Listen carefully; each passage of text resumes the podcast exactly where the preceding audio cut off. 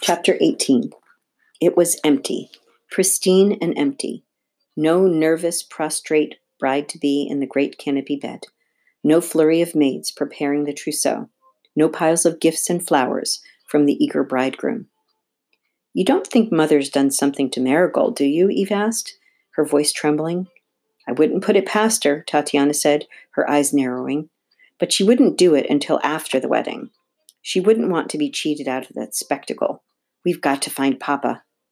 Holding hands again, the sisters ran up a wide curving staircase, down a hall, around two corners, and up a narrow flight of steps to their father's unique set of rooms in the northwest turret. The door was locked from the inside. Papa, Tatiana called, banging on the door. Are you in there? It's us, Tatiana, Eve, and Callista. We need to talk to you. Denby's voice came through the door. Is the Queen with you? No, it's her that we need to talk to you about. There was a long silence. Tatiana pounded again. Papa, we were plotting a mutiny. We need your help. Their papa opened the door, looking quite chipper and lively, his cheeks pink and his eyes bright.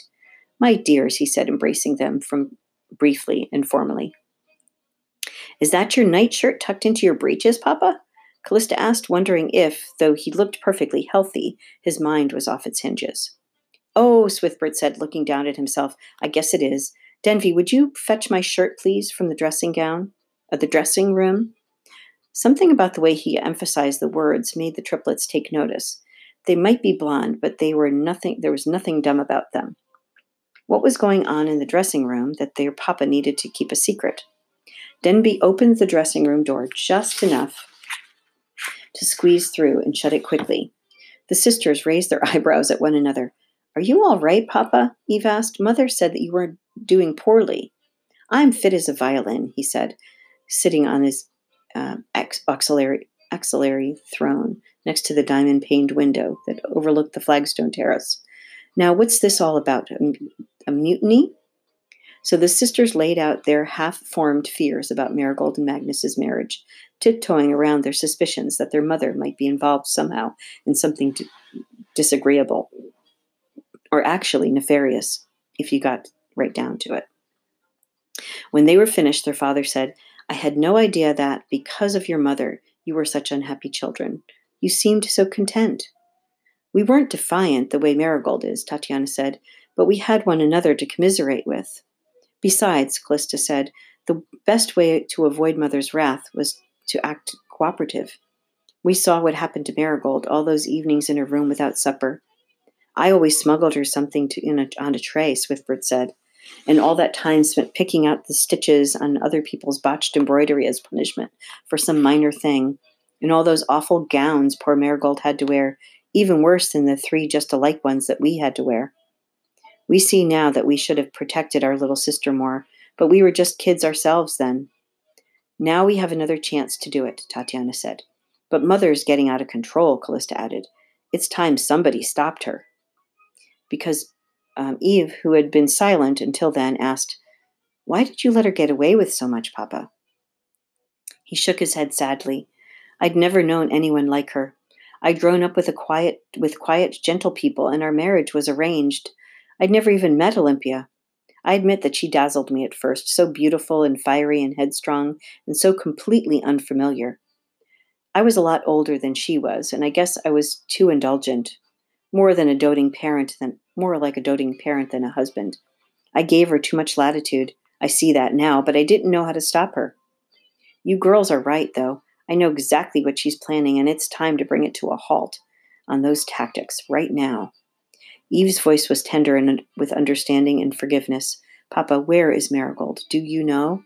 I do. Is she safe? She is now, Swithbert said grimly, and I'm going to keep her that way. How odd it was that at the moment of desperate crisis, he felt more alive than he had in years. Can we see her? Tatiana asked. I think it's time we explained a few things about the kind of big sisters we were. And try to make it up to her, Callista added. Swithbert went to the dressing room and opened it. Marigold Precious, your sisters want to talk to you. It took them so long to sort out everything that was going on as well as the long history of misunderstandings, that they completely forgot about Olympia bringing the evening drink for Swithbert. When she pounded on the door, they jumped as if they were struck by lightning. Quick, girls, Swithbert said. Get in the dressing room. He hopped into bed, pulling the covers over his chin. Fortunately, he'd gotten so involved in his conversation with his daughters that he'd never put on his fresh shirt Denby had brought him and was still in his nightshirt. Okay, Denby, he said, when the girls were finally safely stashed away. Let her in. What's the meaning of this? Olympia demanded, her face a storm cloud. Where's my maid? Why did it take you so long to answer the door, and why was it locked? My fault, Your Majesty, Denby said humbly, bowing from the waist, his hands clasped. I dismissed Milly because the king was doing nothing, but was wasn't doing anything but sleeping. I know every hand is needed to help with all the extra guests in the castle. I can watch over him as well as she, and I had nothing else to do. I locked the door to protect his privacy. I didn't think that you'd want any wedding guests stumbling in here and seeing him like it, like that. I must have dozed off too. It's not the most stimulating thing watching someone sleep. If you're going to watch him, then I want you to watch him. Now prop him up so I can give him his nighttime draught. I must get on to my guests for the evening entertainment. Denby held Swithbert by the shoulders. Olympia took the cork from the bottle and held it to the king's lips. As she poured, he lolled his head limply, and the gray liquid trickled from the corner of his mouth. Blast! she exclaimed. He's too far gone to, uh, to swallow again. All right, I'll. It'll be your job to get it down him once he wakes up, just like you did yesterday and the day before. You know what will happen if you forget. Of course, Your Majesty. Don't give it another thought, Denby bowed deeply. Olympia cast a look around the room. That frankincense tree isn't looking too well, she said. I'll have someone come and, up and replace it. Her eyes swept the room again, and she hesitated for a moment. Then she picked up her skirts and made for the door. Don't forget the dose, Denby, or you'll be very sorry. As soon as the door closed behind her, Denby turned the key in the lock and whispered, She's gone. Swithbert popped up the popped up and the door popped up and the door to the dressing room opened. Don't drink that, Papa, Marigold said, spotting the bottle Olympia had left on the bedside table. Don't worry, Swithbert said. I haven't had it in a couple of days. Look what it's done to the frankincense tree. That poor tree, the poor tree shuddered, and a few more leaves fell off. Now, the first thing we have to do is hide Marigold very well until after the wedding has been called off, Swithbert continued. Then we find Magnus and make it up to him somehow. I've always been fond of the boy, and this will be a big disappointment for him. Let's get Chris and Ed and the dogs out of the dungeon before we take care of Magnus, Marigold reminded her father. We'll get around to that, my dear, when the time is right, he said, patting her hand. Don't worry. Denby, take a look out there. Go all the way down the steps and check the hall to make sure that the coast is clear before we move Marigold. Denby went to the door, but he couldn't open it. He twiddled with the key in the lock, but the lock held fast.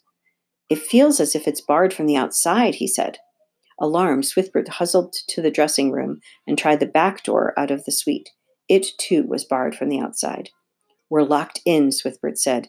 It has to be Olympia's doing. How in the world?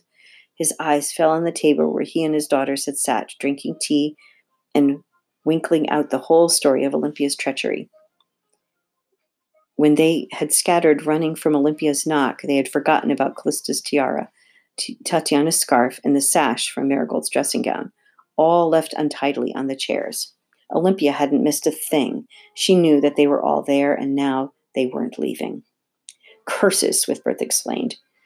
You can't stage a mutiny in slow motion. We took too long getting organized. They spent the rest of the night pacing, cursing, and trying out trying without success to devise a solution.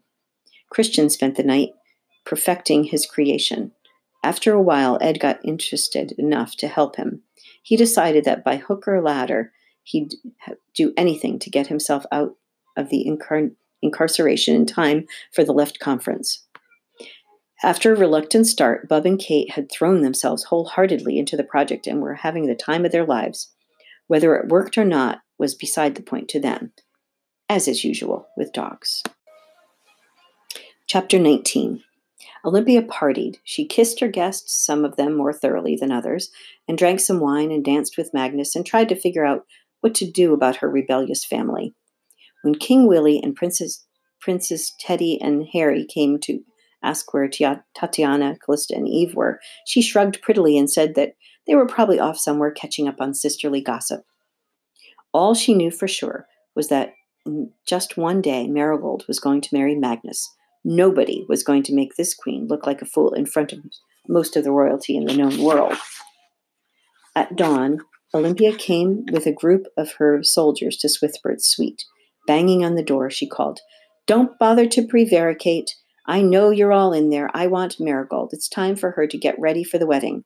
If she doesn't come out, there's going to be a terrible tragedy that will wipe out my whole family in one swoop. I'll be an elegant, grief stricken queen, don't you think? So brave, so resolute, with the kingdom to rule all by myself. She could hear frantic whispering inside, and stood her ground confidently. Marigold had no choice but to come out. She wasn't going to sacrifice her father and sisters just because Magnus wasn't her to her taste, and Olympia knew it. And of course, Marigold did. What else could she do? If she if she hadn't come out, she'd have signed their death their death warrants. By marrying Magnus, she was signing only her own, and marrying him brought time, and with time, maybe they could still find a way around Olympia's wicked plans. She just made three new friends, her sisters, and she wasn't willing to let them go so easily or so soon. She stood like a big doll while the Abigails under Olympia's instructions, dressed her and did her hair and sprayed her with perfume. Her mind was in her father's suite with her with him and her sisters, and in the dungeon with dungeon with Christian and Ed and the dogs. She didn't even know where Flopsy, Mopsy, and Topsy were. Olympia told her that they were just fine, and would stay that way as long as Marigold did what she was told. Finley sprawled luxuriously on the chaise, safe for once from the yaps, safe for once from the yaps and nips and chasings of Marigold's three little mops. In Swithbert's chamber, Denby, under guard, was preparing the king for the wedding ceremony.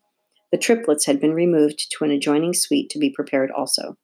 They all felt more as if they were dressing for a funeral, which indeed they were, even if it would not be for some time would not be for some time in the future. In the dungeon, Christian was saying, I think we're ready. First the door. Among the blacksmith's discards, he'd found a small tin of what he suspected and hoped was infl- inflam- inflammium. He packed some around the hinges of the cell door. Then he struck a piece of metal against the wall of the cell until he got a spark which fell onto a pile of dog fur that he'd collected from Bub and Kate.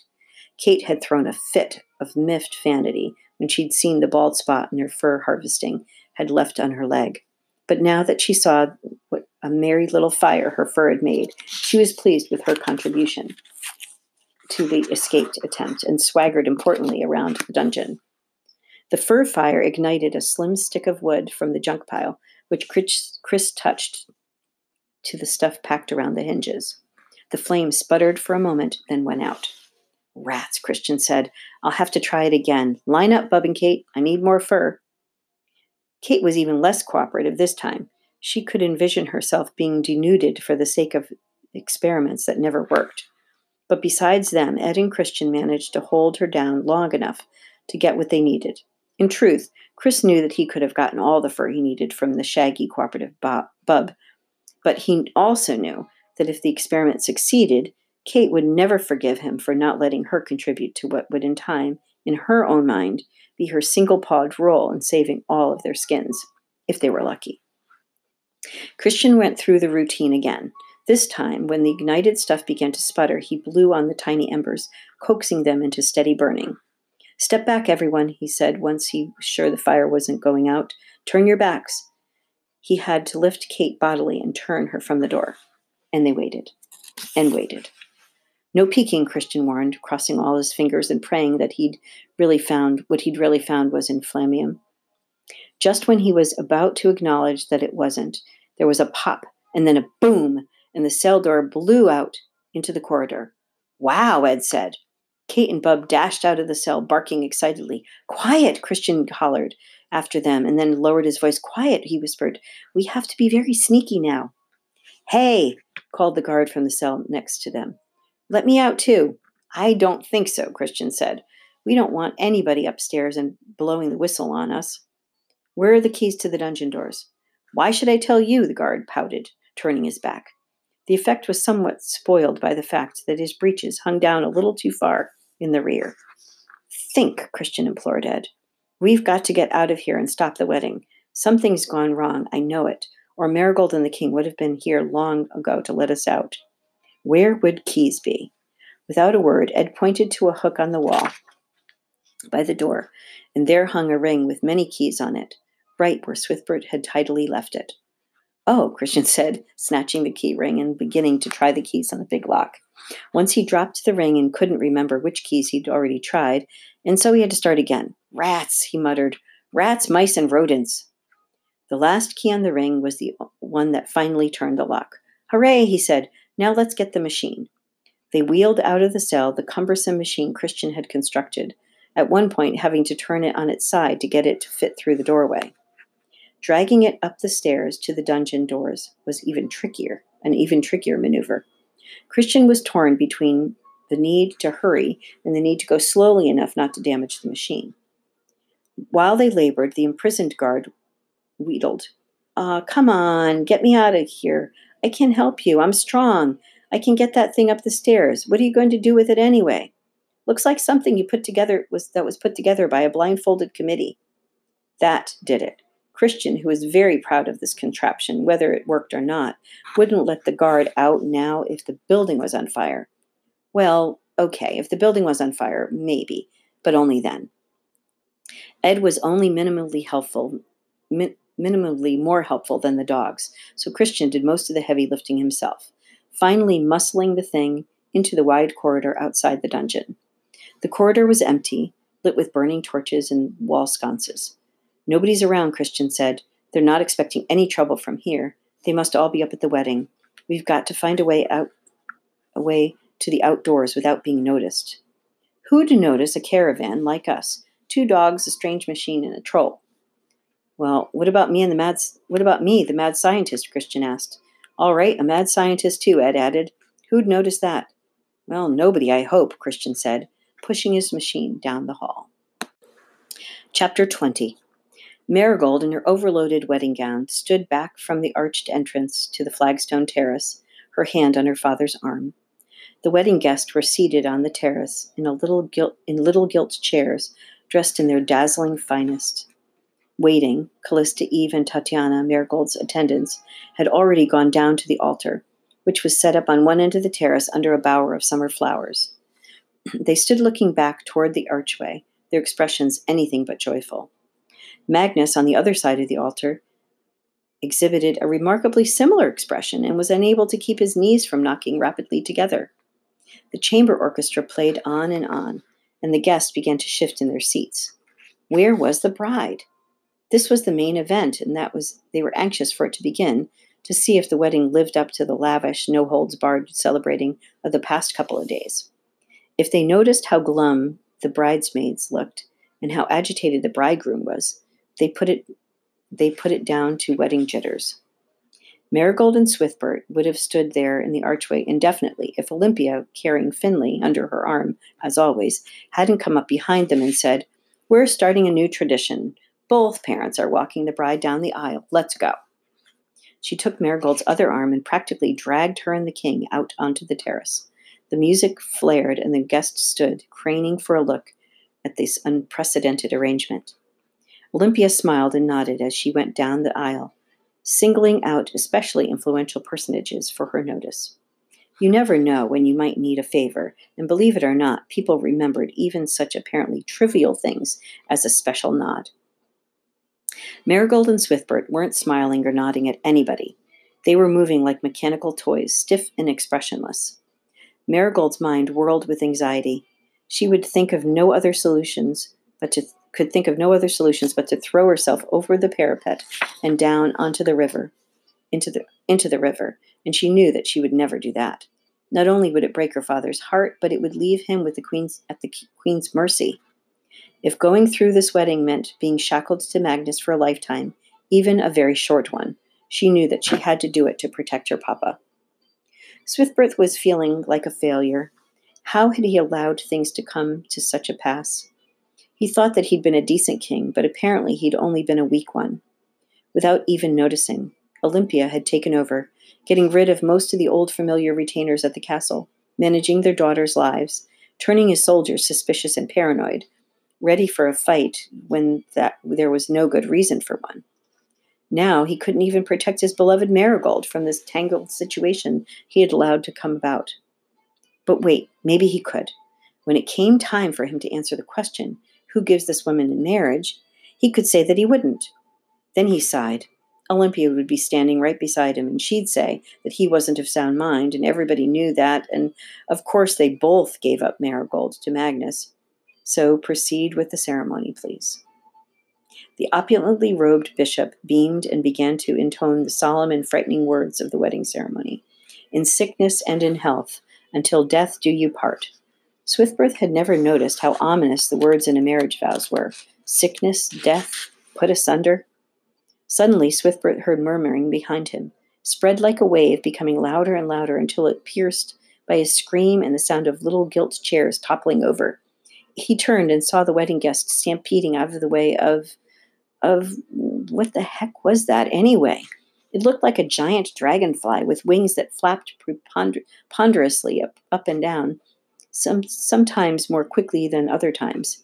It weaved and dipped, rising at the edge of the parapet, disappearing below the rim, and then coming back into view, seeming to struggle to make it over the terrace wall.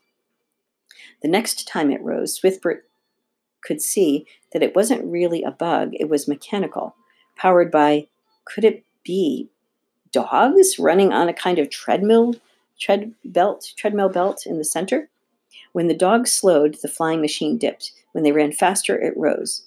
Behind him he heard marigold cry christian! And christian yelled back you said the only way that you can get out of here was if you had wings. I came to get you and take you away. And overlapping chris's voice was olympia yelling get me rollo and the archers and hurry up the wedding guests were panicking, trying to escape by squeezing through the arched doorway to the staircase, pushing and shoving and stepping on each other's ermine trimmed capes and trailing trains in a most unroyal way. As the guests rushed down, Rollo and his soldiers were running up the stairs, trying to reach the terrace. The collision was a terrible mess, but as usual, the group with the weapons won. The soldiers raced out onto the terrace, leaving behind them a trail of unended royalty sprawled on the stairs and on each other. Among all the fairies in attendance, only Queen Mab, with her lousy sense of direction, didn't make it down the staircase, but remained flitting haphazardly here and there around the terrace. Shoot that that that thing, Olympia commanded, as the flying machine edged up over the parapet again. The archers quickly arranged themselves in two ranks, one standing and one kneeling, while Rollo bellowed at them. The flying machine sank again, and then, with one strong burst, came heaving over the wall just as the archers let their arrows fly. Arrows bounced off some of the parts of the machine and pierced others as it crash landed onto the flagstones. The dogs jumped off the treadmill and ran yapping haphazardly, he cat and baying bravely, Beelzebub, straight at the soldiers. Ed untangled himself from the wreckage and ran, too, but in the other direction, down the whole length of the terrace. Get him, Rollo screamed. He's a murderer. Several soldiers took off after him, two of them hindered by dogs attacked to their pant, attached to their pant legs. Even so handicapped, a young long legged soldier could outrun an old short legged troll any day of the week, and so he did. While the soldiers grappled with Ed and the dogs, Christian was lying on the crumpled remains of the flying machine, an arrow protruding from the corner of his chest. Marigold screamed and ran from the wreck, stopping only to throw off her heavy crown and veil and rip off the voluminous train of her ridiculous wedding gown. Christian, she cried, climbing over the broken flying machine. She slid to her knees and took his head in her lap. Speak to me, she pleaded. Tell me that you're all right. He moaned, but he didn't open his eyes. Papa, help me. Stay right where you are, Swithbert, Olympia ordered. Or what? He he asked her. I'm the king, in case you've forgotten, and it's high time I started acting like one. Well, Olympia said huffily and walked away. Denby, go get the castle doctor, the king ordered. I believe he's at the foot of the stairs tending to all the people who fell down them on the rush to get out of here. Well, go get him anyway. I'm the king. He has to do what I say. With that, Denby headed off, to, and the king made for the pile of broken parts that contained his daughter and Christian. Nobody paid the slightest attention to Callista, Eve, and Tatiana except for their husbands, who had rushed up to the midst of all the commotion, exclaiming, Where have you been? Oh, Papa, Marigold cried when Swithbert reached them. Do you think that he'll be all right? I'm sure he will, Swithbert reassured her, although he wasn't sure at all. An arrow in the chest didn't seem like a very hopeful sign. Did you see? Papa Marigold asked. He was flying. He was coming to fly me away. Don't you think that's amazing? Don't you think that's wonderful? Swithbert waited for a moment before he asked the next question, afraid of the answer. And why do you think he did that, Precious? Why did he go to so much trouble and endanger himself so much? I know I wouldn't want to travel in anything that depended on dogs for its locomotion. Marigold didn't even need to answer. Her cheeks pinked prettily, making her look like a blushing bride that she evidently wasn't going to be. Christian groaned again just as Denby returned with the doctor. Step back, everyone, the doctor said, carrying his bag full of leeches, blood-letting tools, and trepanning instruments. Let me have a look at him. Marigold didn't move. You can look at him just fine where you where while I stay here. She held Christian's head firmly in her lap with both hands. The doctor shrugged and then knelt, while Swithbert removed himself. Under the bridal arbor and under the bridal arbor stood Olympia and Magnus. Swithbert heard Magnus ask, Does that mean the wedding is off? Must you act like such an idiot, Magnus? Olympia said, and she strode away to have a look at Ed pinned down by several soldiers. The dogs scampered around the group, snapping and growling and eluding the detail that Rollo had assigned to capture them. What's this about murder? Mur- a murderer? Olympia asked. Don't you have enough problems without that, too? Finley took one look at Bub and crawled up onto Olympia's shoulders, as far as he could get from the mouthful of big teeth. But this troll is a murderer, Your Majesty, Rollo said. Remember years back when Prince Teddy and Prince Harry's older brother was lost in the forest and never seen again? And everybody decided that he'd been eaten by wild animals because no body was ever found? Well, I discovered the boy's clothes in a basket in the troll's cave. He must have done the kid in. The clothes are old and musty, but there's no animal teeth marks on them. And how do you know those are the little prince's clothes? Because of the pendant I found in the pocket of the suit. It's a golden phoenix, Everybody knows that the royalty of the kingdom of Zandelphia are allo- only ones allowed to wear that emblem. I didn't kill anybody, Ed bellowed. Olympia leaned over with Swithbert behind them. Then what about the blue velvet suit and the phoenix charm? Phoenix schmeenix. What do I know about phoenixes? Is that what it was? I thought it was just a weird looking bird. And the suit's his, too. He said he never wanted to wear either one of them again. Who? Who said that? Well, Christian, who else? I found him in the forest when he was just a little boy, and I wanted to send him home, but then he said he didn't want to go. He said that he'd tell everybody that I kidnapped him, and I tried to make him leave. So, well, he just stayed. Why, you're right, Queen Mab, who was still flittering around, put in. I knew he seemed familiar when I was first when I first met him with you in the forest, but I never expected to see Prince Christian with a pushy old troll, so I didn't make the connection. Why am I not surprised? Chris Ed muttered. There was a stunned silence when Swithbert and Olympia absorbed the information. If what Ed and Mab said was true, Christian was the rightful heir of the crown of Zandelphia, which meant that Olympia had no future king, and eh, that Olympia had had a future king and his guardian thrown in her dungeon and scheduled for execution. It also meant, she realized, that Callista and Eve would no longer be queens of Zandelphia, something that Olympia had been counting on to enhance her reputation. She intended to be known as the mother of three queens. Of course, they could they could still become queens if Christian didn't survive.